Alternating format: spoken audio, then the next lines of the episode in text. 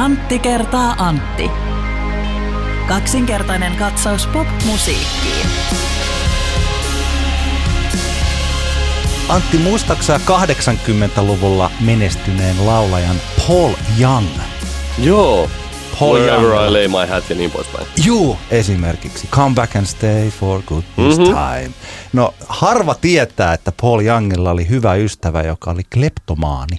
Okei. Okay. Ja ei ihan mikä tahansa kleptomaani, vaan tällainen, että hän tykkäsi varastaa Paul Youngin luota lihaa. Okei. Okay. Hän aina meni, kun silmä vältti, niin hän paineli sinne Paul Youngin jääkaapille ja Paul Youngilla oli siellä aina paljon erilaisia kinkkuja ja kylyksiä ja kaikkea. Niin niistä nirhas aina pikkupalat ja laittoi mm. tuppervareen ja sitten lähti pois. Ja Joo. Paul Younghan on mukavan miehen maineessa, niin Paul Young ei sitten viittinyt sanoa tälle hyvälle ystävälle, kun tiesi kuitenkin, että kleptomania on sairaus Mm. ei pistänyt poliiseja perään, mutta hän lähti taistelemaan kuitenkin tätä vastaan laulun keinoin. Joo. Ja Paul Young teki sitten tällaisen biisin, jonka kertosäkeessä lauletaan. Olisiko parempi, että sä jättäisit tämän punchlinein kertomatta? kun- siinä lauletaan siinä kertosäkeessä tällä, että Every time you go away, you take a piece of meat with you. No niin. Todella hyvä. Kiitos. Kiitos. Parhaani yritin. Jälleen kerran kiitos. Kiitos Antti. Sopiiko? Voitko sitoutua siihen, että sitten kun, sit kun sä jonakin päivänä kuolet, Joo. ellei tota, kuolemattomuutta kehitetä siihen Joo. mennessä, niin voidaanko tämä painaa sun hautakiveen? Voidaan. tai muistokirjoitukseen? Ei, mä en halua, mä en halua, että käy näitä sellaisia, että kun mun pitää heittää joku oikeasti hyvä, niin kuin nauroi pimeässä ja Kyllä. eli unelmissa. Joten se on paljon parempi kuin tämä Every Time You Go Away. Ei siinä ole mitään järkeä. Eipä siinä olisi. Huhhuh. No niin. Tämä on Antti kertaa Antti kaksikertainen katsaus popmusiikkiin ja aika useasti tulee mainittua ainakin Antille, minä siis Granudin Antti, toiselle mm-hmm. Antille, Hietalon Antille, että nyt vähän väsyttää. Joo. Ja mä huomaan, että tota, kun on perhe ja sitten koko perhe on pienessä flunssassa, tässä nyt nämä yöt on ollut niin, että nelivuotias Emil poika on heräillyt pari-kolme kertaa, että Joo. ei ole oikein saanut muutamaa yöhön, yöhön sellaisia kunnon yöunia, niin tulee tällainen niin sanottu hepuli helposti. Kyllä, Vaikka kyllä. on raavas mies, niin mä yritän kuitenkin pärjätä oikein hyvin tässä, tässä tota podcastissa. Mä esimerkiksi viikko sitten, niin mä myin kavereille tätä podcastia sillä, että mulla on tosi tyhmät jutut, mutta onneksi toinen Antti pelastaa upealla, hienolla. Mä yhä on tosi ylpeä siitä sun analyysistä, tai siis niinku selvityksestä, että miten keikkalipun hinta mm. jyvittyy eri toimijoille. Me ollaan saatu siitä hyvää palautetta. No niin, se, oli, se oli tosi hienoa ja Joo, tarpeellista meille, jotka emme näiden asioiden kanssa paini, eli emme esimerkiksi järjestä keikkoja, niin Kyllä, kyllä. kansi kuunnella se hyvä Antti. Mä kun en tuolla Facebookissa enää oo, niin sitten jotenkin aina välillä kun tulee vastaan joku semmoinen hyvä kirjoitus tai uutinen, niin mä tietenkin oletan, että se on tunnissa koluttu loppuun ja kaluttu läpi, analysoitu ja jyrähdetty tyhjäksi. Ja nyt kävi semmoinen homma, että mä törmäsin jonkun, jonkun linkin kautta jossain pyhimyksen omalla saitilla, eli pyhimys.com osoitteesta löytävään, löytyvään tekstiin Isä Aurinkoinen ja Iso Data, joka on julkaistu jo 31.8. Eli tästähän on jo ikuisuusaika. Ja sitten mä, tota, sit mä niinku, oli pakko niinku päästä tsekkaamaan, että, että onko tämä nyt sitten niinku koluttu läpi. Onko läpi. se siis herättänyt keskustelua? Niin, kuinka paljon se on herättänyt keskustelua, onko se niin, niin sanotusti purettu osiin. Ja, ja ihmetyksekseni totesin, jouduin toteamaan, että Herra Jumala, sehän on herättänyt siihen nähden, kuinka järkyttävän ansiollinen ja mielenkiintoinen artikkeli ja tarpeellinen artikkeli. Se on, niin uskomattoman vähän höpinää, ainakin semmoisissa, mihin, mihin tota itse pääsen käsiksi. Ja tota, siitä syystä haluaisin, että puhutaan hieman tästä tekstistä. Ilman muuta. Tämä on erittäin hyvä teksti. Mä en ole kaikessa asioissa samaa mieltä Pyhimyksen kanssa ja mä voin tehdä joitakin tällaisia ajatuksellisia, kertoa oman mielipiteeni näistä jutuista. Mutta siis ehdottomasti kannattaa käydä tsekkaamassa vaikkapa sen jälkeen, kun on tämän meidän keskustelun kuullut tästä asiasta. Mutta hän, kun Pyhimyksessä asuu monta erilaista tekijää ja Mm. mä, mulla on sellainen olo tuntematta nyt häntä henkilökohtaisesti, että hän pikkasen aina miettii sitten, että silloin kun hän tekee taiteellisesti kunnianhimoista, niin hän on paljon enemmän kotona, mutta sitten toisaalta hän tietää, että hän on ollut ison levyyhtiön leivissä ja lisäksi hän on tehnyt Teflon Brothersia mm. ja nyt hän on vain elämässä. Eli hän on ihan valtavirran keskustassa ja sitten mä huomaan, että hänellä on iso tarve kommentoida sitä hänen valtavirta tekemistään. Niin. Ja toisaalta sitten taas kuuntelijaporukassa, esimerkiksi tiedän, että radiopuolella mullakin työkavereista on aika paljon sellaiset, jotka ajattelee, että hän on Teflon Brothersin tällainen poppari. Niin, niin. Ja osa sitten tietää hänen taustoista, että niin kyllähän se tekee pikkasen muutakin, mutta että mä luulen, että ihmisten, siis on paljon helpompi ottaa vastaan, että meillä on tässä AV Yrjänen, hän on lyyrikko ja hän mm. soittaa musiikkia, joka ei välttämättä ole helppoa. Niin, niin. Tai sitten meillä on olemassa Antti Tuisku, joka on pop-tähti ja tekee hienoja pop-spektaakkeleita. Niinpä. Sitten kun on tällainen kaveri, joka risteilee täällä, niin tuntuu, että yleisö ei ole ihan mukana, mitä Pyhimys tekee, mutta Pyhimyksellä itsellään on myös suuri tarve dokumentoida ja selittää omia tekemisiä. Ja tässä hän oikeastaan selittää suhtautumistaan valtavirtaan ja vain elämää ohjelmaa. Niin, tähän mä voisin hyvin kuvitella, että tämän tekstin kirjoittamisen, idea tekstin kirjoittamisesta on ehkä syntynyt niistä hänen sisäisistä pohdinnoistaan siitä, että voiko hän osallistua vain elämää sarjaan ja miksi hän ei voisi osallistua vain elämää sarjaan. Mm. Ja, ja todella hyvin kyllä purkaa sitä kysymystä ja vähän sitten muitakin asioita tässä sivussa. Ja tota, mä haluaisin lähteä siitä liikkeelle. Tosiaan, sehän on niin kuin, nyt ollaan tavallaan kiinnostavassa vaiheessa, niin kuin me ollaan aikaisemminkin puhuttu tästä vain elämästä hommasta ja siitä, että Pyhimys on oikeastaan nyt selkeästi tämmöinen ensimmäinen artisti. Vaikka, vaikka hänellä on tämä Teflon Brothers ura kanssa, niin Pyhimys on selkeästi ensimmäinen jollain tavalla oikeasti vaihtoehtoinen artisti, joka osallistuu vain elämää konseptiin Suomessa. Ja sehän on niin kuin mahtava juttu. Ja Pyhimys tässä tekstissään upeasti mun mielestä perustelee sen osallistumisensa ja mä haluan lainata tästä esimerkiksi tämmöisen, tämmöisen kohdan.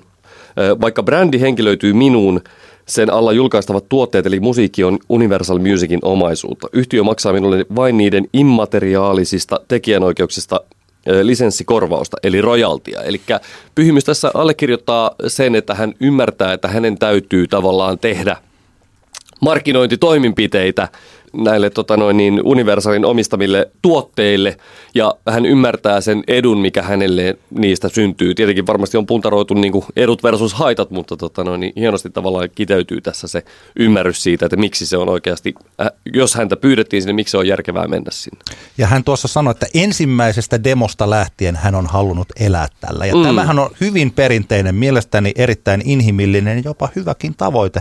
Jos rupeaa tekemään musiikkia, niin kuinka monta kertaa on muusikko sanonut, että jos pystyisi elämään niin. tällä. Että muusikot, musiikintekijät, laulajat, säveltäjät, ainakin alkuvaiheessa tyytyvät aika vähän. Mm. Mun mielestäni se ei ole mitenkään kohtuuton unelma, että mä saan tehdä laulujani ja elää tällä. Ja Pyhimys on myös tällainen hahmo. Kyllä. Ja sitten hän kertoo tässä aika niin kuin humoristisesti, tietyllä tavalla vähän niin kuin pehmentää sitä tällainen humoristiseksi miten tämä päättyy tällainen, että, että ostakaa please liput mun syksyn ainoaan konserttiin kulttuuritalolla ja katsokaa vain elämää, koska mulla on tosi, tosi, tosi iso siivu asuntolainaa vielä maksamatta. ja niinhän se on, että rahan takia hän tietyllä tavalla tuo sen ilmi. Niin, niin. Aika tarkkanäköistä analyysiä hän myös tekee nelosesta, joka siis lähettää vain elämäätä ja puhuu Mikko Koivusipilästä ja tästä samasta Suomi Areenaa keskustelusta, mm. josta, josta mekin puhuttiin Antti kertaa Antti podcastissa tässä aikaisempina viikkoina, muutama viikko sitten. Tässä on yksi asia, joka ei mielestäni ole ihan niin kuin Joo. aika moni sanoo. Mainostajat maksavat sitä enemmän, mitä enemmän kuulijoita kanavalla on. Pitää paikkansa, joo. Ei ihan, okay. mutta kerron kohta miksi. Joo. Kuulijat pysyvät kanalla tutkitusti parhaiten, jos heitä ei ärsytetä. Tähän ei oikeastaan pidä paikkaansa. Okei. Okay. Koska kuulijathan pysyy kanavalla, jos he saavat sellaista sisältöä, minkä takia he ha- haluavat. Siis eihän ne kuulijat mene alun perinkään sinne kanavalle ihan tosta vaan. Mm. Ajatuksena, että kuulija menisi kuuntelemaan radiota tai kuuntelija menisi jalkapallopeliin tai kuuntelija ostaisi itselleen kirjan mm. sillä perusteella, että tämä ei ärsytä minua, että nyt onneksi, että tässä olisi joku tällainen hirveä ärsyttämisimpulssi sade mm arjessa ja nyt minä saan tämän kirjan ja tällä kirjalla ei ole mitään väliä, kunhan se ei ärsytä Niin, mua. niin. Eihän tällaista, siis tämä piirre on hyvin pieni ihmisessä, jos sitä on ollenkaan. En Mm. mä, jos kukin nyt voi mielessään miettiä, että kuinka monta kulutustottumusta tekee sillä perusteella, että kunhan se ei ärsytä. Eihän, eihän siis ihan aidosti. Ei, joo. ihmiset eivät tee tuollaista. Ja toi ajatus tuosta, mä ymmärrän, miksi toi ajatus on olemassa. Mutta tota, kun se tilannehan on nyt tämä, että radiosta soitetaan sellaista musiikkia, mitä ihmiset rakastavat. Heidän pitäytyy pitää. Se tuntuu musiikin suurkuluttajalta jotenkin hassulta, että miten joku voi rakastaa vieläkin Halo Helsingin maailman toisella puolen kappaletta. Niin. Tai vaikka just puhuttiin Antti Ketosen Olisitpa sylissäni, joka on niin kuin tämän modernin iskelmän suurin hitti ehkä. Täällä. Se, siis ihmiset ei kyllästy Mm. Sen burnit tuolla on niin kuin ihan mie- burni tarkoittaa, että siis juuri tämä, että miten musiikkitutkimuksessa biisiin kyllästytään. Niin, niin. Niin on ihan niin kuin tosi pieniä, vaikka se on soinut nyt jo vuosia. Ei, mitä se on soinut? Pari puolitoista vuotta? Mm. No, no siis kuukausia kuitenkin ollut tehosoitossa. Ei ihmiset kuuntele sitä siksi, että ne ei ärsyyntyisi siitä, vaan siksi, että ne rakastaa sitä biisiä. No niin, mutta kuitenkin toihan ei ole täysin väärä ajatus, mutta se sana on, se sana on väärä. Niin mä, mä just, mulla tuli mieleen, että onko tässä tavallaan niin kuin, tarkoittaako öö, pyhimys tässä ärsyyntyä niin kuin sanalla vähän muuta, miten sä koet?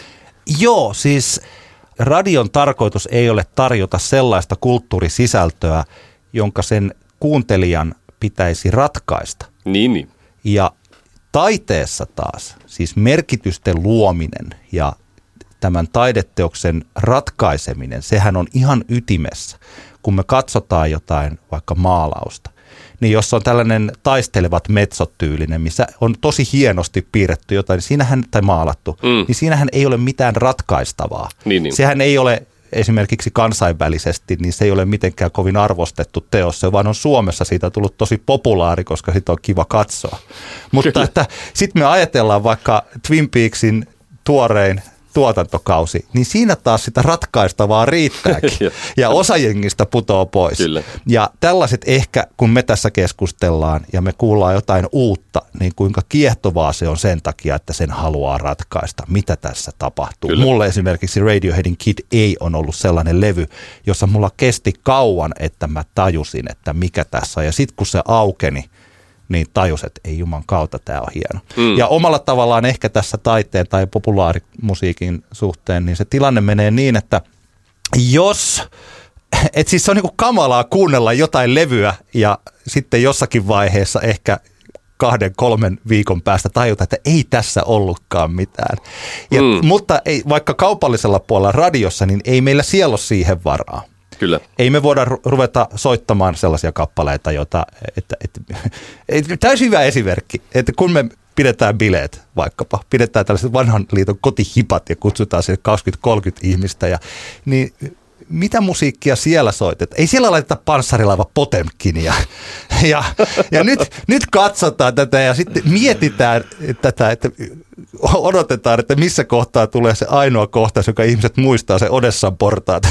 ja nyt me sitten tiedetään se Odessan portaat. Siis silloin, ei se ole siihen hetkeen tarkoitettu taideteos. Kyllä. Ja koska radio kuunnellaan arjen taustalla, se on soundtrackia arjen taustalle. Siellä on tuttuja ihmisiä, tuttua musiikkia, mihin ne on sitoutunut tosi vahvasti radio, suomalaiset Kyllä. radion kuuntelijat. Se ei ole se hetki, kun aamulla laitetaan aamiaista tai mennään töihin, jolloin halutaan ratkaista taidetta. Ja sen takia radiossa ei soi tällainen musiikki. Kyllä. Se oli, se oli ihan hyvin avattu. Kyllä, Näin. kyllä. Jep, jep. Yes, yes. Hienoa. Kyllä, mutta tota, siis, mut toisaalta siis se lopputulemahan on sama, eli tilanne on tämä, että radioon ei voi tarjota hankalaa musiikkia. Kyllä. Ja joo. hankala musiikki ei mene siellä läpi ja tästä syystä taiteellisesti kunnianhimoisilla artisteilla on vaikeuksia päästä sinne. Mm. Musta tuntuu, että pyhimys ehkä tarkoitti samaa, mitä sä tuossa juuri äh, hienosti avasit, mutta hänellä loppui joko merkkimäärä tai sitten ajatus siitä kesken, että, että ei pystynyt avaamaan sitä tarkemmin, mutta joo, kyllä mä, mä veikkaan, että olette samoilla linjoilla Joo, pyhin kanssa tästä, Kyllä hyvinkin. tästä asiasta. Mä huomaan, että toi ärsyttäminen on sellainen sana, mitä helposti käytetään näissä keskusteluissa, Kyllä, kyllä. että kun ei saa ärsyttää. Jep, jep, jep. Niin. Joo, Yksi tosi kiinnostava juttu tässä Pyhimyksen tekstissä ja, ja tavallaan silläkin tavalla mie- mielenkiintoinen homma on se, että hän, hän aika suoraan tavallaan kritisoi nyt tätä nelosen median asemaa Suomessa. Tai sanotaan kritisointi on väärä, hän, hän haluaa muistuttaa niistä tavallaan riskeistä, mitkä tähän tilanteeseen liittyy. Ja, ja tota, mulla itellä, itellä tuli semmoinen jatkoajatus, mä taas lainaan tästä, eli Pyhimys kirjoittaa, että jos Koivusipilän väite siitä, että yksi artisti vuodessa breikkaa tähtisarjan on totta, on vaikea uskoa, että se olisi tilastollinen fakta, vaan hänen edustamansa yhtiön tekemä valinta, jota tuotaan tulkinnoille alttiilla Exceleille. Ja mun mielestä tämä pointti tässä pitkässä lauseessa on se, että kun yhdelle taholle alkaa tulee riittävän paljon valtaa, niin kuin tässä tilanteessa nyt Nelonen media, Pyhimys kirjoittaa myös siitä, että mikä on Nelosen median ö, rooli tällä hetkellä vaikka kesätapahtuma bisneksessä Suomessa, mm. niin kun valta alkaa olla tarpeeksi paljon, niin tämän tyyppiset lauseet, niin kuin tämä Koivusepilän vain yksi artisti breikkaa tähtisarjaan tavallaan, se on aika, aika tavallaan sellaisenaan vää, vaaraton lause, mutta alkaa niin kuin Nelonen Media ja Koivusipilä alkavat olemaan siinä asemassa, että he pystyvät tavallaan luomaan sitä totuutta. Tiedätkö, mitä erittäin, tarkoitan? Erittäin hyvä pointti. Ja se, että jos juurikin tämä Pyhimyksen pointti tästä, että he voivat pukea asioita totuuksiksi jotka tukevat heidän bisneksensä toimintaa. Ja, ja tavallaan tässä ei niinku, varsinaisestihan tuossa ei ole niinku mitään vaarallista tässä tilanteessa, mutta juurikin se, että tästä on niinku helppo ajatella, että mitä muita asioita tuossa asemassa oleva yritys tai tuossa asemassa oleva henkilö voivat sanoa ja se otetaan niin sanotusti totuutena. Heillä on tietenkin just hirvittävä määrä tätä isoa dataa käytettävissä, johon he voivat perustaa ne ö, ö, tota noin, niin näkemyksensä, mutta tämä on ehkä just semmoinen, mitä, mitä kannattaa, niin kuin, mikä kannattaa muistaa, kun esimerkiksi Koivusipilää haastatellaan mediassa tai sitten jotain muuta nelosen median edustajaa, ja, niin kuin, mitä tapahtuu vaikka suomalaisessa musiikkikentässä, niin se on ehkä semmoinen, mikä vaan niin kuin kannattaa pitää mielessä. Joo, toi on jännittävä juttu. Mehän mietittiin sitä, että miksi hän sanoi silloin sen Eveliinan. Ja mm. tämä Vain elämäohjelmahan on ilmi selvä syy. Juju. Yksi syy siihen, että miksi Eveliina on se tänä vuonna, jonka Kyllä. Mikko Koivusipula us, uskoo preikkava. Tähän Hynnisen Karihan poit tästä meidän Facebook-keskustelussa Joo. tuolla Antti kertaa Antti Facebook-sivulla. Aika hyvä, mitä me ei silloin tajuttu, että no niin totta kai se on siinä. Toisaalta myös Tornado on tämän vuoden soitetuin biisi tai kuunnelluin biisi. Niin, se on niin. tavoittanut eniten. Eli hänellä on myös tämän vuoden suurin radio radiohitti tällä Kyllä. hetkellä meneillään. Ja sitten toi. Ja mähän aina siis, nyt taas kansi sanoa, minähän pidän Mikosta ja arvostan häntä ja mä en ole mm. missään tapauksessa, hän, en ole koskaan ollut häntä vastaan tällaisissa asioissa. Toisaalta nyt juuri kun ajattelee tämän, että hän sanoi, että yksi artisti breikkaa, se on Eveliina, samaan aikaan hän on itse valinnut sen biisin, joskin tutkimustietoon perustuen tehosoittoon, ja hän on itse valinnut hän, tämän artistin toki suosio perustuen vain elämään, niin kyllä tässä on sekä, juuri niin kuin sä sanoit, sekä kerrotaan, mikä on totuus, mutta myös hyvin vahvasti ollaan rakentamassa sitä. Kyllä totuutta. juuri näin, että tulee tämmöinen tavallaan muna, muna vai kana tyyppinen fiilis tässä tavallaan, että ei ollenkaan, en halua ollenkaan väheksyä, väheksyä siis Eveliinaa niin ei, artistina tai muuta, mutta juurikin se, että tavallaan nämä asiat muotoutuu tavallaan semmoisena niin kuin pallurana, joka, joka sitten lähtee liikkeelle ja totta kai se, että jos Nelonen Media tekee Evelinan kanssa paljon yhteistyötä, niin kyllähän he varmasti tulevat tekemään kaikkeensa, jotta Evelina on se se no. artisti, joka breikkaa isosti. Joo, ehdottomasti. Ja tähän varmaan on mietitty jo ensi, ensi kesän festarislotteja ja kaikkia Jep. näitä tällaisia, niin ne kuuluu tähän pakettiin ehdottomasti ja hyvinkin tiukasti. Kyllä. Yksi vielä, minkä haluan nostaa, Pyhimys otti esimerkkinä jälleen kerran. Se on harmi, että meillä ei kauhean paljon tämmöisiä esimerkkejä ole, mutta hän nosti jälleen kerran Alman e, esimerkiksi tästä tota, sisältöjen konservatiivisuuksista ja siitä, että Almalta, jotta Alma pääsi meilläkin Suomessa valtavirtaan, niin sen piti tapahtua sitä kautta, että hänet niin kuin pyöräytettiin sieltä ulkomaiden kautta uskottavana artistina tänne, jotta tavallaan hänet hyväksyttiin niin sanotusti valtavirtaan. Ja, ja tota, tämä on tietenkin, toivotaan, että näitä, näitä tapahtuu enemmän ja, ja ehkä tästäkin syystä se on mahtavaa, että Pyhimys on tuossa roolissaan tuolla Universalissa, missä hän on, koska hän on juuri semmoinen ihminen, joka ehkä uskaltaa joissain tila. Voi, ainakin semmoinen fiilis mulle tulee, kun mä luen hänen tekstejään vielä, vielä tota, tietenkin toivottavasti hänellä on niin pitkä ura jäljellä, eli hän mm-hmm. pystyy niin näyttämään sen niin myös toteen, mutta just se, että täytyy, olla, täytyy löytyä niitä ihmisiä, joilla on myös niin uskallusta kokeilla tämän tyyppisiä artisteja, jotka ei ihan pelkästään siihen niin kuin konservatiiviseen keskitiehen keskity, niin tota, toivon, että Alman kaltaisia tulee lisää ja ehkä, ehkä pyhimys on edesauttamassa semmoisia tapauksia. Tässä on mutta tosiaan tässä on niin monta hyvää pointtia, että mm. aidosti kun nyt jokaisen kannattaa mennä lukemaan Kyllä. se pyhimys.com ja sieltä. Mutta esimerkiksi tämä hauska tämä yhden hitin ihme, missä tämä Jonne hänin tuskin muistaa vanhan maailman ilmiötä yhden hitin ihme. Mun mielestä siis niitähän on olemassa, siis mm. yhden hitin ihmeitä, mutta siinä tapahtuu sellainen juttu. Siis eli aikaisemmin se pystyy tulemaan aika orgaanisesti, eli joku yhtyö julkaisi seiskatuumaisen sinkun vaikka siis 70-luvulla tai 80-luvulla. Mm. Sitten joku radioasema rupesi soittamaan, sitten joku toinen rupesi soittamaan. Äkkiä kaikki kanavat tajuaa, että ei helkkari, tämähän on mahtava biisi. Mm. Me kaikki haluaa kuunnella sitä. Meidän kaikkien otettava soittoon se. Kyllä. Ja eh, tällaisia tarinoita oli aika paljonkin. Kyllä.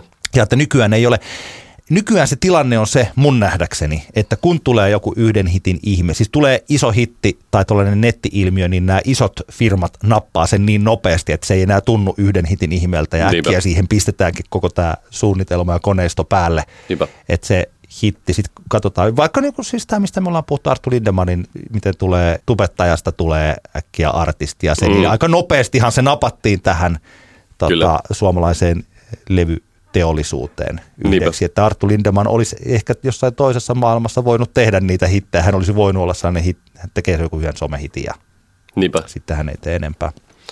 Tästä pyhimyksen ansioituneesta tekstistä, joka todellakin kannattaa käydä lukemassa, niin siitä päästään Aasinsillalla Jenni Vartiaiseen. Ja Jenni Vartiaiselta on tullut uusi albumi, Monologi, ja sen myötä oli esimerkiksi Hesari kuukausiliitteessä erittäin pitkä artikkeli siitä, ja, ja Oskar Jonnisen ansioitunut levyarviokin Hesarissa, ja paljon ollut mediassa nyt. Ja mä luen nyt tämän sitaatin. Ja tämä pohjautuu siihen, kun Pyhimis puhuu niistä, että hän halusi käydä tosi tarkalleen läpi sen, että minkälaisia sopimusehtoja hänelle kuuluu vain elämää sarjaan osallistumiseen. Syy mielikuvaani tiukoista sopimusehdoista oli artistien käytöksessä. Tuntui, että moni halusi korostetusti miellyttää koko kansaa. Ikään kuin kyseessä ei olisi vain television videoilma, vaan ponnahduslauta. Valitettavasti minun mielikuvissani Lauralta ei kuitenkaan hypähdetä antoisaa musiikillisen seikkailujen mereen, vaan kuin sirkuspellet ikään pieneen matalaan ammeeseen, suuren yleisön katseiden fokuksessa. Koska mahdollisuus on ainutkertainen ja kovalle lattialle altaan ohi tippuminen vaikuttaa ilmeisen epäsuotuisalta, ei Pavlovin koira uskalla muuta kuin tähdätä keskelle ammetta. Ja luettuani tuon Hesarin kuukausiliitteen Jenni Vartiainen artikkelin, mä jotenkin koin, että Vartiainen ottaisi jonkunlaisen musiikillisen ja tekstillisen irtioton ja tähtäisi sinne ammeen laidalle, mutta valitettavasti mennään juuri siihen samaan paikkaan siinä altaan keskellä, mitä mun mielestä Jenni on aikaisemminkin mennyt. Meillä oli tällainen ajatus tässä, että mä ehdottiin silloin viikko sitten, että nyt me kuunnellaan se albumi ajatuksella molemmat ja sitten me keskustellaan tästä levystä ja jopa voidaan analysoida ja arvioida sitä, että minkälainen albumi se on ja sitten sä, sä kuuntelit sitä ensin ja laitoit sillä, että no kun ei tämä oikein lähe. Ja sitten mulla, mm. mulla kesti oikeastaan tässä niin kuin tämän viikon alkuun, että pääsin istua alas ja kuuntelee sen levy ja sitten mm. tajuaa jotenkin sillä että kun, että en mä oikeastaan halua puhua tästä levystä. Mm. Ja se on jotenkin, se on kamala tunne, että siis ehdottomasti kun Jenni Vartiainen, joka on Suomen suurimpia tai suurin, siis suosituin naisartisti, mm. julkaisee uuden levyn ja me ihmisinä, jotka tykkäämme seurata kaikenlaista koko tätä musiikkikenttää ja keskustella siitä, niin tähän on siis sillä tavalla, että pitäisi sorvet syyhytä, että minkälainen tämä keskustellaan ilmiöstä ja keskustellaan mm. sisällöstä ja mitä hän on nyt tehnyt ja minkä, mihin suuntaan. Jos miettii vaikka, että kun ajatellaan tällaista perinnettä, mietitään vaikka, kun tulee Michael Jacksonin joku Bad, mm totta kai se on niin klassikkolevy tällä tällaisessa pop, pop mm. että niin kuin mä en vertaa tällä tasollisesti, mutta että kuinka iso juttu tollainen on, tai tulee joku Madonnan Like a Prayer. Siis he, niin kuin, että minkälainen niin kuin, moukari se on ollut kokonaiseen populaarikulttuuriin. Mm. Ja kyllä Suomessakin sitten taas heitetään se Antti Tuiskun Petoon irtilevy, mm. joka on sellainen, että, että kuinka paljon siitä teki mieli keskustella mm. kaikkien kanssa ja sitten niistä showsta ja kaikesta tästä, mikä siihen ympärille tulee. Jopa JVG tällainen, että vaikka ne iskee ne kaikki biisit Spotifyhin, tai Cheekin kuka muu mukaan levy, siis että ne vaikuttaa paljon ja sitä tekee mieli keskustella ja äh, katsoa, että mitä nämä oikein on mm. tehnyt, miksi tämä on suosittu ja mitä tässä. Nyt kun tämä monologilevyn kuuntelee, niin tosiaan, no, siinä nyt on ne biisit, jotka on julkaistu jo, näistä, tästä yhdestä biisistä on jo tuntuu, että olisi vuosia. Ja tästäkin, mm. tämäkin on jo soinut tuolla noin, ja tämä on ihan, tämä väärään suuntaan on ihan kaunis biisi, että se on tossa noin, ja sitten tämä Made in Heaven nyt nousi Spotify-listan ykköseksi, että tämä nyt on sentään uusi biisi, mutta ei se oikein mulle anna niin hirveästi. Ja mm. sitten mikä oliko se rumba vai Hesari, joka oli, taisi olla rumba, joka oli laskenut, että 15 minuuttia uutta musiikkia. Ja mm.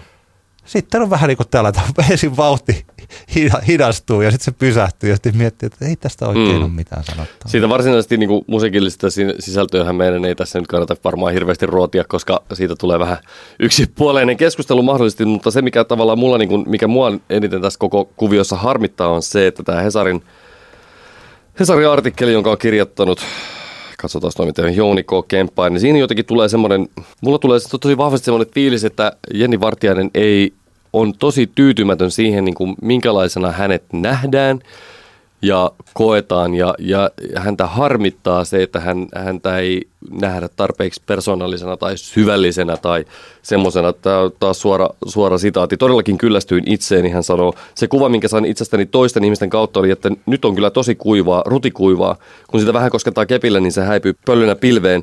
Ensinnäkin mikä toisten ihmisten kautta, niin kuin aivan karmeelta, jos tavallaan Jennille tulee semmoista niin kuin painetta jostain ulkopuolelta, että hei, sä oot ihan järkyttävän tylsä se on tosi niin kuin ikävää. Ja sitten on ikävää se, että jos mm. hänelle tulee se semmoinen fiilis. Ja sitten sit mä aloin miettiä sitä, että kun Jenni nyt oikeasti on yksi Suomen niin kuin top 5 suosituimmista artisteista, niin se, että onhan se nyt niin kuin tosi harmi, että jos, jos hän on niin kuin tyytymätön siihen tilanteeseen. Mä meinaan vaan sitä, että että okei, joo, mun mielestä Jenni Vartijainen ei ole niinku Järin kiinnostava hahmo, mm. sillä tavalla niinku, pe, niinku hahmona, mutta tarviiko hänen olla? Tavallaan, että et mä, mä, en, niin kuin, mä en löydä tätä niin kuin, tiedätkö, tiedätkö sitä niin kuin, mä, en, mä en ihan saa kiinni siitä lopullisesta syystä, että minkä takia Jennin pitäisi muuttua. Tiedätkö? Mun mielestä se on ihan niinku fine ollut sellaisenaan. Tiedätkö? Vaikka mä en siitä, mä, vaikka mä en siitä musasta itsessään niin tykkää, mutta kyllähän niinku tulokset puhuu puolestaan ja kansansuosio ja vitsi, mä oon pari kertaa ollut katsoa se keikkaa, jossain festareilla on nähnyt, nähnyt tota, no, niin musta tuntuu, että siinä on niinku, yhtälö on ihan niinku kondiksessa. On, mutta se varmaan on, kysymys on ehkä näistä maailman muotivirtauksista, jo, jossa siis, tämähän on yksi asia, josta mä joskus kirjoitin ja joka liittyy tähän tiedotuspolitiikkaan. Me käytiin silloin Jenni Vartiaista esimerkkinä siinä, mutta esimerkkinä mä olisin voinut käyttää ketä tahansa muuta. Eli vielä, ja siis useat tekevät vielä tätä, mutta että aikaisemmin isoilla artisteilla niin suunniteltiin se konsepti, millä tullaan ulos. Ja Jenni Joo. Vartiaisella se on ollut tosi yksi ulotteinen aina se konsepti. Joo. Eli tota, sieltä, muistatko kun Jenni Vartiaisen on se debyyttilevyn kanssa, niin tultiin tällaisella konseptilla, että Jenni Vartiainen on taitoluistelija. Kyllä mä muistan, että taitoluistelija, se on jäänyt takaraivoon, että hän on sitä niin kuin, vakavasti harrastanut. Ja sitten jollankun levyn kohdalla tultiin tästä, että otettiin se Islannin mystiikka Joo. siihen mukaan. Oliko Terra? Joo, Terra-albumi, Islannin mystiikka. Mm.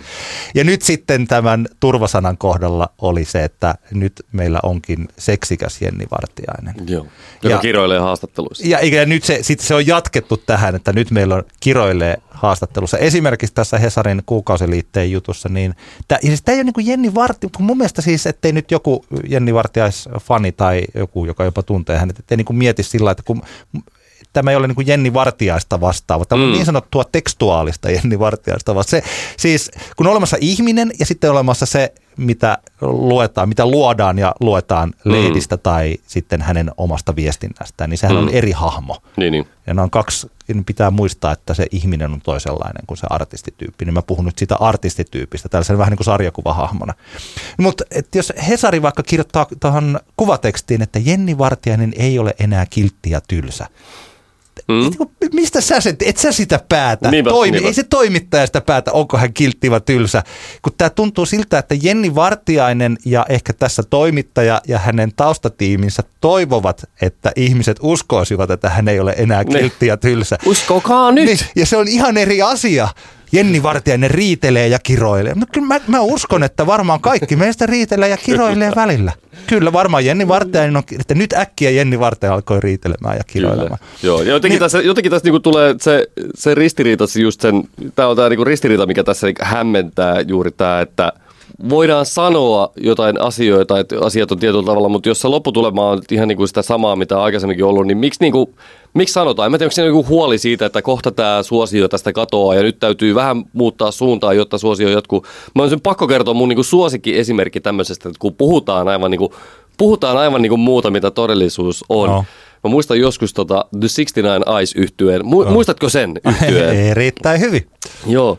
Mä muistan joku, nehän on julkaissut joku hemmetin 20 albumia, ne on kaikki sitä samaa semmoista niinku Aina, kädenlämpöistä. Sorry, sorry, hei muuten, tää on niinku kauheata. Siis mulla, se, mulla se äskeisen jutun pointti ja sanomatta, mä palaan niin. siihen kohta, mutta nyt mä keskeytän sut, koska siksi näissä biisit tehdään sillä, että keksitään aina joku tietty hauska sana, Joo. joka voi olla vaikka, että Devils. Ja dun, dun, dun, dun, dun, tai sitten se voi olla vaikka, että Rebels. Kyllä. Tai Moonlight. Kyllä, juuri, juuri näin.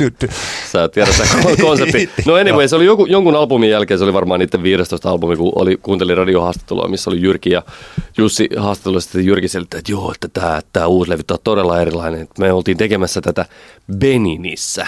Mä vietin tosi kauan aikaa Beninissä siellä mustimmassa Afrikassa ja ja silleen, sit mä ajattelin, että wow, että tämä, no niin, nyt, nyt on varmaan otettu jotain vaikutteita jostain. Ja, jotain. ja sitten kun lävähti se niiden, no niin, tässä on nyt tämä meidän uusi single, jonka mä kirjoitin siellä Beninissä. ja se oli juuri tämmöinen Devil, yeah. Täysin sama, mitä he olivat tehneet koko uransa. Tavallaan niin kuin, tämä on, tämä on niin kuin mun mielestä niin kuin hölmöä. Ja mä en tiedä, kaipaako kukaan tavallaan sitä, että jos sä teet jonkun jutun tosi hyvin, olkoonkin se sitten vaikka vähän tylsää, mm. niin kuin vaikka tässä tapauksessa Jenni Vartiaisen tapauksessa tai Sixty Nine tapauksessa. Niin kuin, onko tämä nyt sitä, että artisti niin kuin perustelee itselleen sitä oma olemassaoloansa tämmöisillä jutuilla vai, vai mikä se, mä en, mä en niin tajua. Miksei vaan niin tekisi niitä biisejä, Joo. jos jengi tykkää niistä, niin yes, ei muuta kuin uutta, uutta putkeen, eikä tavallaan niin turhaa yritetä keksiä jotain vitsi kehystarinoita. Äh. No nyt mä pääsen siihen niiden pointtiin. Siis tämä kehystarina juttu mielestäni alkaa olla ehkä siis hieman vanhentunut ja sen tilalle on tullut tämä, että mitä Jenni Vartiainenkin nyt tekee, että nyt mä kerron kaiken. Eli niin. siis, eli tämä... Mutta eikö tämä nyt ottaa, nyt mä kerron kaiken, oot tässä se kehystarina? On, on kyllä, kyllä, on. Mutta se on tällainen niin sanottu viimeinen kehystarina. Et niin. sit on, mä, mä odotan mielenkiinnolla, että mitä tämän jälkeen, kun Cheek sanoo, että tässä kirjassa mä lopulta paljastan kaiken. Mm. Ihmiset lukee että no, joo, elämä on tollasta. Sitten olevassa Antti Tuisku, hänellä tietysti on muutama iso tragedia omassa elämässään. En ole lukenut vielä tätä kirjaa, mutta tota, et jännittävä miettiä, että mis, mitenkä tullaan tämän jälkeen. No tietysti Antti Tuiskun kohdalla se on ehkä joskus sitten comeback, koska mm. hän jää tauolle. Mutta se on sillä että mä, joo, sulla on niin tällaisia. Kyllä. Ja sitten niin kuin Jenni Vart, että mä, siis tämä henkilökohtainen, tämä mistä mekin ollaan puhuttu, tämä, että – jokainen, että nykyään, nykyään albumit eivät ole enää artistin parhaita, vaan ne ovat henkilökohtaisimpia, niin Kyllä. niin se menee tähän viestintään ja vain elämää ja kaikki nämä liittyy siihen, eli että näiltä ihmisiltä oikeastaan vaaditaan sitä. Yleisö vaatii mm. ja ehkä sidosryhmät vaativat, että he paljastavat, antavat itsestään jotain. Ja se on se, mistä, tämä oli se mun pointti, joo, että jo. miksi Jenni Vartiainenkin haluaa, että se on se muotisuuntaus on nyt Niinpä. tämä. Ja se yksi ulotteinen ulostulo tämän levyn kohdalla, niin Kyllä. niin se ei, se ei yksin riitä. Et sen takia ehkä mä en ole ihan varma, että silloin ihan alkuun, taisi olla ensimmäisessä Antti kertaa Antti-jaksossa puhuttiin Justin Bieberin tästä Man of the Woodsista. Ei, Justin Timberlake. Ää, anteeksi, joo, totta kai, totta kai. Justin Timberlake Man of the Woodsista. Niin, niin, tota, niin että kuinka irralliseksi se pelkästään jää, että nyt sä ootkin vähän niin kuin metsuri. Niin, niin. Jos ei siihen liity tällaista. Että se tuntuu, mä nyt tajuan sen, kun puhuttiin, että ehkä mm. se yksi syy, miksi se tuntui, tai otettiin yleisesti ottaen vähän sillä naureskelle vastaan, oli se, että tällaisten vähän outojen ulostulojen aika on ohi. Niin, niin että se on yksi juttu. Tämä Kyllä. muuten on siis, tähän on ihan tällainen englanninkielinen termikin tähän, että miten myydään jotakin, mitä toivotaan olevan. Se on tällainen kuin selling your aspiration. Kyllä, kyllä. Eli se on tällainen, että Helsingin parhaat burgerit mm. tai paras sekoitus 80-90-luvun ja niin. nykyisin siis paras, että aina tällä, että kerrotaan jotakin, mitä haluttaisiin olla. Joo, joo, ja, tämä klassikko, siis Radio Rockin, Radio Rockin toi, tota, soitetaan mitä halutaan. Se on niin mun mielestä jotenkin se on aivan niin klassikko ja klassikko näissä. Mutta ehkä se, mitä mä nyt jään niin tässä, tässä Vartiaisen kohdalla eniten kaipaamaan, on se, mä nyt, tää on taas vähän epäreilua verrata artisteihin, joilla on niin kuin 500-kertaiset budjetit käytössä ja niin poispäin. Mutta olen kuunnellut viime aikoina Ariana Granden viimeisintä albumia, joka on minun mielestäni täynnä aivan ihanaa pop-musiikkaa. Katsotaan vielä, mikä sen albumin nimi on, jos tuossa netti toimii. Anyway, joo. No kuitenkin Ariana, Ariana Grandehan on jenkkiläinen 25-vuotias laulaja, jolta julkaistiin justiin Sweetener-niminen albumi. Ja se tavallaan, pointti on se, että se miksi esimerkiksi Timberlakein hölmö Man of the Woods-teema ei, ei niin kuin harmittanut, oli se, että mun mielestä siellä oli niin kuin musa, joka niin kuin on riittävän hyvää, jotta ei se tavallaan jää täysin irralliseksi pelkästään se tämä viitetarina. Ja se, mikä tavallaan niin Vartiaisalbumilla niin jää uupumaan, on sitten se niin riittävän kiinnostava niin musiikki, joka jollain tavalla tukisi tätä ideaa. Ja Ariana Grande taas, joka on tämmöinen entinen teini, siis on aloittanut tyyliin vitsi kymmenenvuotiaana jossain lasten TV-sarjoissa näyttelemään. Ja hänestä on niin vähitellen rakennettu tämmöistä niin sanotusti uskottavaa artistia. Ja nyt mun mielestä tämä viimeisin albumi Sweetener, joka, joka kannattaa kuunnella, jos vaan yhtään tykkää tämmöisestä niin kuin purkkapopista niin sanotusti, niin mun mielestä se on niin kuin hieno tämmöinen statement, että hän on nyt ihan oikeasti, niin kuin, nyt on niin kuin, huolella tehtyä laadukasta popmusiikkia. Vähän niin kuin tulee mieleen, siis mulla tulee sama fiilis tästä levystä kuin Katy Perryn viimeisimmästä albumista, jossa on myös niin kuin äärimmäisen onnistuneita popbiisejä. Ja, ja tavallaan ihan sama, mikä se sitten on se niin kuin story siinä ympärillä. Jos vaan, niin kuin, tiedätkö, siellä musiikilla on jotain mm. niin kuin substanssia, joka, joka tukee sitä hommaa ja ja tota, jotenkin en, en tiedä. Menemättä mä, sen mä musta... tarkemmin siihen Vartiaisen albumin niin kuin, taiteelliseen musiikilliseen sisältöön, niin ei sitä, mä en sitä vaan niin kuin, löytänyt yhtään siitä levystä. Ei, joo, siis tota, okei. Tähän on jännittävä, että se jotenkin tämä viitekehys ja se rakenne, sehän voi olla tällaista hauskaa leikkiä, että niin. nyt me luodaan tämmöinen eh, sirkusteema tai kyllä, kyllä. nyt olemmekin veden alla niin. ja nyt tehdään mitä ikinä tehdäänkään. Siis saat sitten Peppers Lonely Hearts Club juu, juu. Juoda, luodaan jotakin hauskaa ja kokeillaan, että mitäs tästä niinpä, tulee. Niinpä. Ja mulla tulee nyt itselläkin jotenkin tällainen, eh, siis että mä en, mä en suhtaudu Jenni Vartiaiseen ihan niin negatiivisesti artistina hänen biiseihinsä ja kai, siis tällä lailla kuin mm. mitä tästä ehkä saa tulee jotenkin ilmi. Ja ennemminkin mulla on jotenkin sellainen turhautuminen siitä, että kun mä uskon, että hänessä olisi potentiaalia aivan superhienoihin niin. juttuihin. Niin. Joo, ja, mä, ja jos, siis, että... jos, vertaa, siis, jos mä vertaan niin vaikka Ariana Grande ja Jenni Vartijaista, niin on molemmat selkeästi yhtä lailla niin kuin lahjakkaita esimerkiksi laulajia. Oh. Eihän ne ole niin kuin, ei kummikaan häviä kummallekaan ollenkaan. Ei, ei tässä on niin kuin, mä en ollenkaan halua sanoa, että Jenni olisi jotenkin niin kuin esimerkiksi huono artisti. En oh. missään nimessä. Joo, ja mä muistan joskus 2010 näin Jenni Vartijaisen jossain tällaisella puoliakkarikeikalla – ja se oli siis hurmaava. Se oli siis aivan niin kuin se oli todella mm. sellainen, se pystyi sytyttämään ilman mitään hirveitä eh, tällaisia savupaukkupommeja ja mm. valoja ja rytmejä pystyi sytyttämään se iso tällaisen niin tuhatpäisen yleisön, koska se on tosi hyvä. Ja ennemmin tosiaan tässä sitä turhautumista, niin kuin joku joukkue, että joku suosikki futisjoukkue, että miksi te, te pelaa hyvin? Niin. että niin kuin, mä en ole vaikka, vaikka Manchester United, mä en ole Manu fani, mutta mua niin. harmittaa, kun niin perinteikäs joukkue pelaa niin surkeen näköisesti, että se on hirveä katsoa. Ja se on ennemminkin sellainen olo, että niin kuin tehkää jotain. Niinpä. Ja semmoinen olo mulla on Jenni Vartiaiselle, että, että susta on, niin pystyt tekemään taiteellisesti ja kaupallisesti, mm. kaupallisesti supersuosittua, taiteellisesti kunnianhimosta, ihan mitä tahansa. Mm ja tämä ei riitä. Niinpä. Tässä tullaan ihan hauskaa semmoiseen, mitä me kelailtiin jossain kohtaa, kun puhuttiin Antti Tuuskusta ja mietittiin sitä, että mitkä asiat ovat johtaneet tähän tämänhetkiseen tilanteeseen. Ja tultiin siihen johtotulokseen, johtopäätelmään, että Antin ura taisi käydä tavallaan riittävän pohjamudissa, jotta se todellinen muutos, todelliset irtiotot oli mahdollisia. Tästä voidaan ehkä jossain kohtaa puhua tarkemmin. Mutta sä sanoit ihan hauskasti äsken, että, että pitäisiköhän Jenninkin suosio laskea riittävän alas, jotta uskallettaisiin ottaa edes jotain niin. riskejä, jotta tulisi sellainen todellinen tarve muuttaa tekemisen tapoja. Joo. Anssi Kelahan teki silloin, kun tuli Levoton tyttö, niin Anssi Kelahan oli ajatellut, että tämä on mun vikalevy, että nämä levyt myy niin vähän, mm. ja mä en pysty enää tekemään tällä työtä, mun pitää ruveta tekemään jotain muuta. Niin kuin, what the hell, tehdään kasarilevy. Niin, niin. Painetaan sitten oikein kunnolla sinne AOR ja 80-lukuun. Ja Anssi Kelan koko ura lähti uudelleen, uudelleen jotain sellaista. Olli Lindholm on ollut kolmesta syystä tapetilla nyt tässä viime päivien aikana. Puhumme siis yöyhtyeen keulakuvasta. Ensimmäinen on ollut se, että Yö julkaisi 22. studioalbuminsa Mitä jos mä rakastan.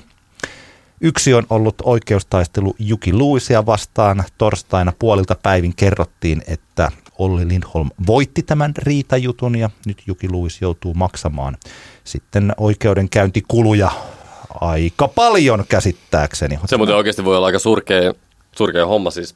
Tässä niin kuin just äsken puhuttiin, että kyllähän tämä vähän niin kuin on alusta lähtien haskastunut siltä, että takkiin tulee, mutta tämä toivotaan nyt, että Juki, Juki tota pääsee hommasta yli, koska kallis laskuhan sieltä tulee.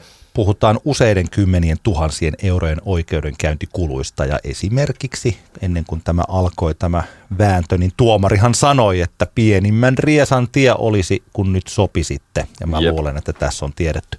Mutta kolmas asia on nyt se, mistä minä haluan puhua. Tämä on kyllä tämä menee tämän vanha mies huutaa pilvelle otsakkeen alle, koska tämä on nykyaikaa. Samaan aikaan mä luulen, että tämä minun palopuheeni ei hirveästi vaikuta tähän, mutta tällaista tämä maailma nyt sitten vaan on. Mutta mä voin jotenkin yrittää silti taistella tällaista vastaan. Sä et ollut huomannut tätä, kun et tosiaan ole sosiaalisessa mediassa, mutta some kuohui viime viikon perjantaina, koska voice.fi uutisoi Olli Lindholm yön uudesta levystä, sitaatti auki, olemme menneet jopa Mötörhead-suuntaan. Ja huomaan, että tämä on luettu nyt 10 000 kertaa tuolla Voisen sivuilla. Voise muuten on siis samaa firmaa, missä itse olen. Pitää muistaa Jop. tällainen, mutta se ei nyt vaikuta mitenkään tähän muuten. Mutta mullakin omassa kuplassani aika moni tämän linkkasi tämän uutisen jollain tällaisella hauskalla tekstillä, että näin varmasti on.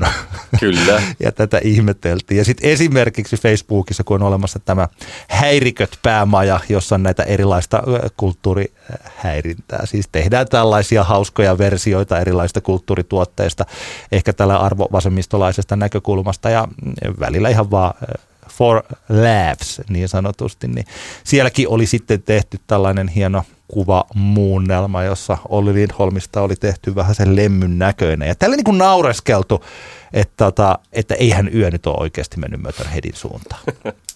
No ei olekaan. Ei ole mennyt. Se on kyllä totta. Se on taivaan tosi, että yö ei ole mennyt Möterhead-suuntaan. Mutta mä satun tietämään, mitä Olli Lindholm tarkoittaa tässä no, asiassa. No, minä kerron, mitä hän tarkoittaa tässä asiassa. Ja se johtuu siitä syystä, että kun teen päivät... Onko siellä niin... liittyykö sitä siihen, että albumilla on kappale nimeltä Pata S? ei. ei liity siihen. No. Ei liity. Ei, ei. Yö tulkitsee omalla uudella levyllään Motorhead-klassikon Orgasmatron. Mm. Joo, ei vai. No niin, vaan tämä liittyy siis. Mä tiedän tämän siitä, että koska mä haastattelin Olli Lindholmia tästä levystä, me tehtiin tällainen juttu, että mä jututin häntä näistä jokaisesta biisistä ja tästä levystä. Mä tein niin sanotun sataprosenttisen musiikkihaastattelun, että tunnin verran juteltiin näistä Oho. asioista. Ei puhuttu mistään muusta, ei Voice of Finlandeista eikä oikeusjutuista eikä mistään. Puhuttiin pelkästään musiikista Olli Lindholmin kanssa. Ja hän kertoi, että kun liittyen tietysti myös tähän oikeusjuttuun, yöllä hän on siis uusi basisti ja uusi kitaristi ja se sitten on, vaikuttaa myös siihen, että mitä asioita he voivat studiossa tehdä, uudenlaisia asioita. Kyllä. No, muutamassa kappaleessa on säröbasso. Esimerkiksi, älä nyt naura sinne, esimerkiksi onnellisia vuosia kappaleessa, niin kannattaa kuunnella. Siis siellä on siis säröä laitettu bassoon.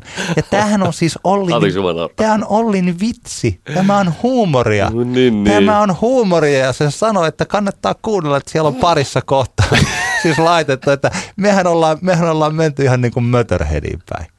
Siis ne, jotka tietää Olli Lindholmin, niin tietää, että hän ei ole niin tyhmä, että hän kuvittelisi, että nyt he kuulostavat jotenkin Möterheadilta. Vaan tämä on oikeasti humoristinen heitto. Juu, juu. Mutta kun se tuodaan ilmi näin, niin tässähän kaikki, mä luulen, että 100 prosenttia lukijoista ajattelee sillä että, että ei toi mies tiedä mistään, mitä se puhuu. Ja nyt ihan oikeasti Olli Lindholmilla on paljon tarkempi näkemys musiikista ja musiikkibisneksestä kuin useat antavat hänelle krediittiä.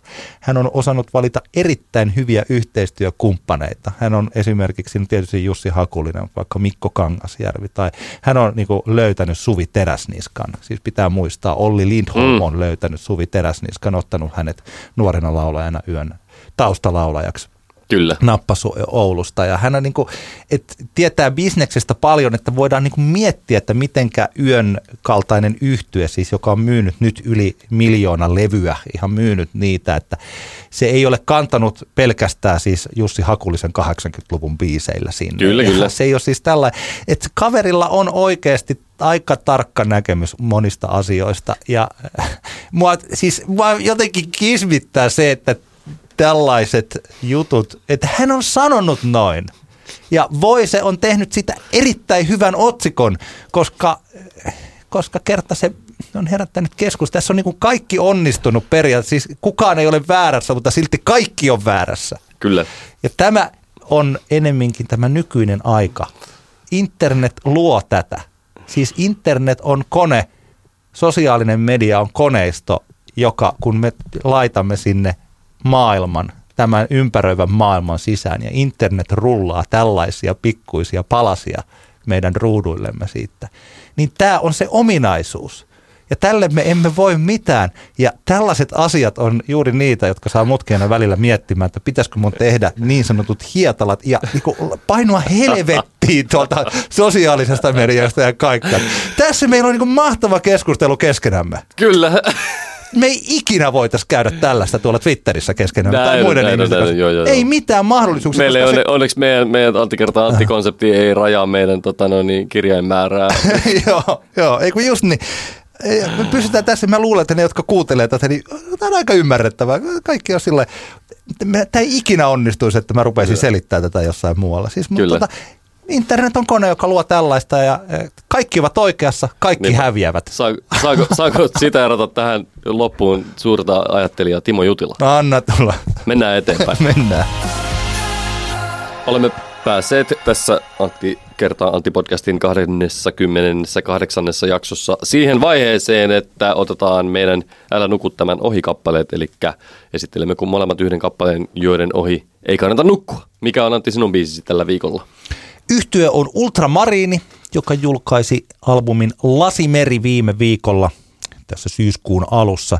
Ultramariini alun perin on perustettu, oliko peräti 90-luvulla. Debyyttialbumi Juuri ja Juuri olemassa julkaistiin vuonna 2003 ja sitten tämä ensimmäinen comeback oli kahdeksan vuotta sitten, kun bändi julkaisi levyn Ydin ja nyt tämä on järjestyksessään toinen comeback ja tämä ei ole missään nimessä perinteinen comeback-levy. Että muistan esimerkiksi vaikka Pixies teki comeback ja sitten kuunteli sen levy ja tajusi, että mä en halua kuunnella tätä edes yhtä kertaa, kun tää on niin Kyllä. roskaa. Ja mä en halua muistaa Pixiesiä tällaisena yhtyön, että Mm. parempi kun unohdan kaikki indisindit Kyllä. kokonaan pois. Ultramarini on ihan relevantti yhtyö vuonna 2018 ja tämä on todella onnistunut tämä koko Lasimeri-albumi. Yksi iso muutos siinä on se, että Ville Aalto ei ole enää bändissä. Hän on tehnyt valtaosan Ultramarinin lyriikoista aikaisemmin. Matti Johannes Koivu vastaa nyt tämän levyn lyriikoista ja hyvinpä vastaakin. Kuulostaa Ultramarinilta ja tykkään näistä biiseistä mun mielestä niin kuin loistava. Toi kappale, jonka nyt tässä toivon, että kukaan ei nuku sen ohi, on impressionisti. Se ei ole mikään singlebiisi, eikä tiedä tuleeko siitä sellaista ollenkaan. Siinä on muutamia eh, jänniä kohtia. Ensinnäkin tässä on erittäin kaunis tämä kertosää, niin sanoituksellisesti kuin sävelen puolesta tämä oksissa rannan ja täällä tyhjässä huoneessa kuulen vain eilisen kuun unen. Aika runollista, Mm. kyllä, mutta sitten kun Matti Johannes Koivu laulaa sen, niin siinä eh, huomaa sen hienouden. Ja siinä on tällainen väliosa, jossa tuntuu, että Matti Johannes Koivu joko tarkoituksella tai sitten alun perin vahingossa, mutta se on jätetty, niin eh, pikkasen niin kuin että se hänen laulunsa kautta, tämä niin puhelaulukohta, että se jotenkin niin kuin hajoaa. Että kun tässä on tällaisia väärinkäsitys, tukahdettu fantasia, sinitaivas, ei kun väärinkäsitys, herätys. Hmm. Miten hän heiluttelee. Siis kun tämän kappaleen nimi on impressionisti, että miten hyvin se sopii siihen, mm. että hän heittelee tällaisia sanoja ja mä luulen, että toi Eiku on jotenkin, tuleeko siitä joku vahinko. Joko mm. hän näyttelee sen erittäin taitavasti tai sitten siinä eh, nauhoittaessa on tullut joku tollainen juttu ja se kuulostaa tosi hienolta. Kyllä. Kun hän vaan niin tiputtelee tuollaisia sanoja. Eh, Todella hieno kappale. Joo, tää on hirveän ihanaa musiikkia minunkin mielestäni. Toivottavasti tämmöistä musaa tehdään aina.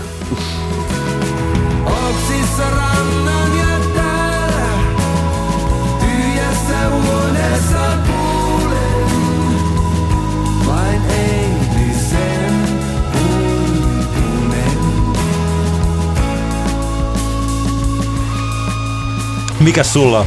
Mm, No, mulla on tota uutta kotimaista musiikkia myös tässä ja vähän tämmönen tuorempi artisti kyseessä, eli mun älä tämän ohibiisi on Rosita Luu-nimisen ilmeisesti Duon kappale Pyramidin huipulla, joka on Helmilevyjen tuossa viime viikolla julkaisema biisi. Tämä on Rosita Luun toinen julkaistu kappale. Rosita Luu on siis semmoinen, se on joillekin saattaa olla tuttu viime vuonna debyyttialbuminsa julkaisseen riemastuttavan hullu ruusu yhtyeen tyyppien takaa. Eli, eli tässä Rosita Luu on ilmeisesti siis hullu ruusu yhtyeessä vaikuttavat Merita Barry ja Antti Herma. Ja tämä on heidän niin tämmöinen, olisikohan tämä sitten tämmöinen jonkunasteinen spin-off bändi. No en tiedä, tosi huippua musaa tää, tää Pyramidin huipulla on tämmönen mahtava kasari italo disco melankolinen kappale, joka, joka jotenkin tota, tulee mieleen, että, että tota, tässä on vähän niin kuin Jakoino Kalevi kohtaa tällaisen tämän hu- hullun ruusun.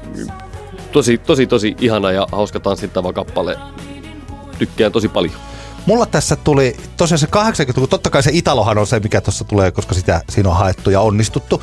Mutta siis Levi and the Leavingsillähän on ollut tätä samaa soundimaailmaa Kyllä. jo silloin aikana. Ja sitten taas tässä laulussa on jonkinlaista noitalinna huraata.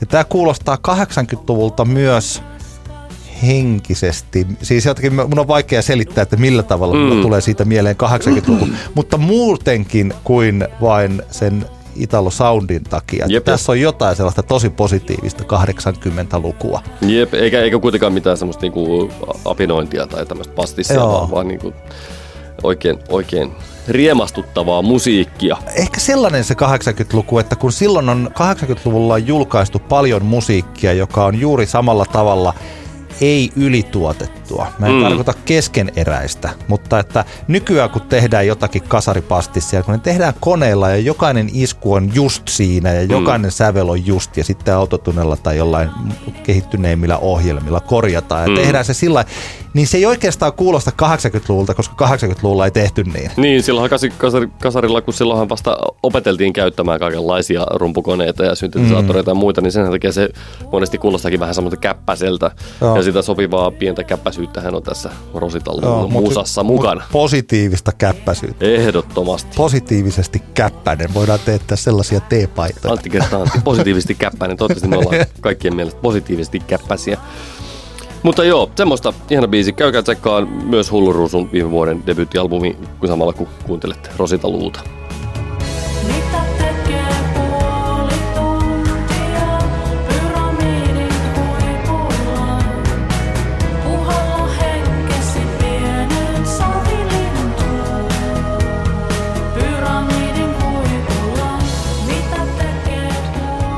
Tämä oli Antti kertaa Antti kaksinkertainen katsaus pop-musiikkiin podcast.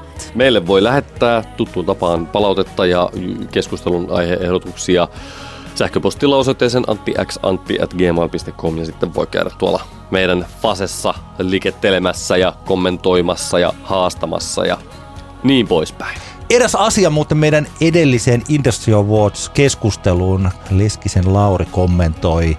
Mun mielestä ei enää voi by the way äänestää oman firman ehdokkaita Industry Awardsista. Viime vuonna mun muistin mukaan tästä erikseen äänestyslinkki sähköpostin yhteydessä kerrottiin. Tästä vuodesta en tiedä. Mutta todennäköisesti tilanne on siis tämä, eli kun me silloin puhuttiin tästä, että voidaan juntata omia tyyppejä Industry Awardsin voittoon, niin siihen on puututtu, jotenka tällainen oikaisu kautta korjaus. Tämä on hyvä tieto ja tämä on siis hyvä juttu. On, on, on, on, on. Kiitoksia Joo, joo. Laurille paljon tästä. Meille voi laittaa siis kommentteja ja postia ja kehuja tai mitä ikinä haluaakaan, joko tuolla Facebookissa, facebook.com kautta Antti X Antti. Voi mm, lähettää sähköpostia anttiantti.gmail.com ja viimeksikin kun pyysin näitä tähtiä laittamaan tuonne iTunesiin, niin oli tullut muutaman viiden tähden arvio ja me olemme päässeet myös iTunesin listalle mielestäni ensimmäistä kertaa. Voi olla kyllä. Mä en ainakaan ole aikaisemmin tsekannut, mutta siellä me oltiin musiikkikategorian sijalla 35. Mutta siinä on sellainen hassu juttu, että siellä oli esimerkiksi tällaisen niin kuin vaikka Jari Sarasvuon mm. ohjelma, jonka tiedän, että se ensimmäinen jakso katsottiin 25 000 kertaa. Kyllä, Kyllä, Sehän on kyllä. siis katsottu kaikkialla, mutta että mä en tiedä miksi se on musiikkikategoriassa. Me oltiin suomenkielisistä musiikkipodcasteista kuitenkin ykkösenä. Kyllä. Kyllä. Yes. Itse Kiito, tuli. kiitoksia kaikille. Kiitos. Päällimmäisenä on kiitollisuus. Päällimmäisenä. Palaamme ensi viikolla asiaan. Oikein riema, riemastuttavaa viikonloppua. Kiitoksia. Hei. Hei. Antti kertaa Antti. Kaksinkertainen katsaus pop-musiikkiin.